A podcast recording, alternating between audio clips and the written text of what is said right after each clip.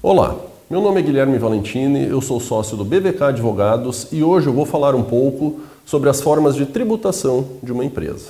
É muito comum ouvirmos falar que o Brasil não é para principiantes. Esse é o nome de um livro e essa frase caiu no domínio público.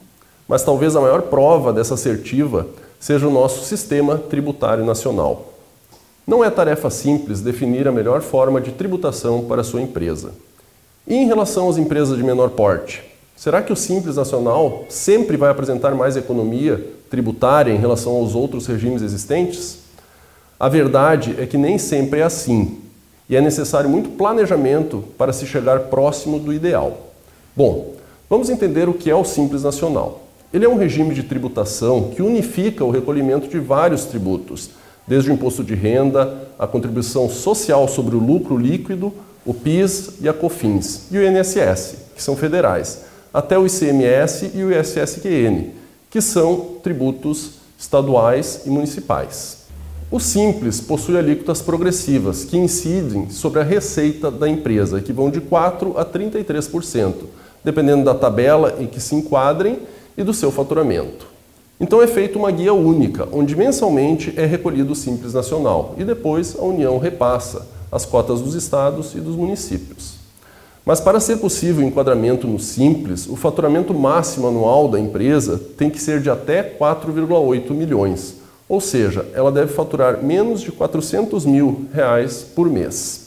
O fato é que empresas com poucos funcionários ou que têm um faturamento maior e que vão recolher com base nas faixas superiores previstas em lei, elas podem acabar pagando mais tributos no Simples do que pagariam nos regimes do lucro presumido ou real. Então, essa análise ela tem que ser realizada em cada caso.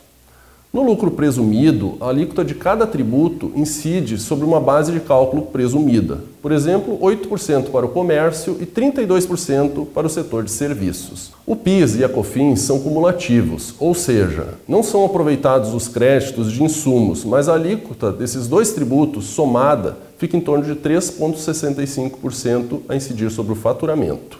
No lucro real, as alíquotas dos tributos incidem sobre o efetivo resultado da empresa. Pode-se optar por um regime anual ou trimestral, o que tem implicações diretas nos limites de compensação de eventuais prejuízos ocorridos durante o ano. O PIS e a COFINS no lucro real são não cumulativos, ou seja, a empresa se acredita do valor dos insumos nas entradas e abate nas saídas, mas a alíquota é de 9,25% sobre o faturamento.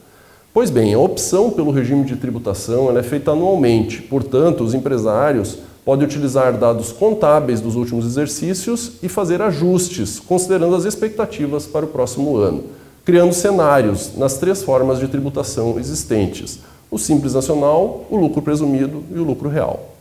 Claro que nessa análise não se pode considerar apenas o imposto de renda e a contribuição social sobre o lucro líquido. Deve-se considerar os demais tributos, tais como o PIS, o COFINS, o IPI, o ICMS e o INSS, pois suas alíquotas e bases de cálculos elas podem variar de acordo com o regime escolhido.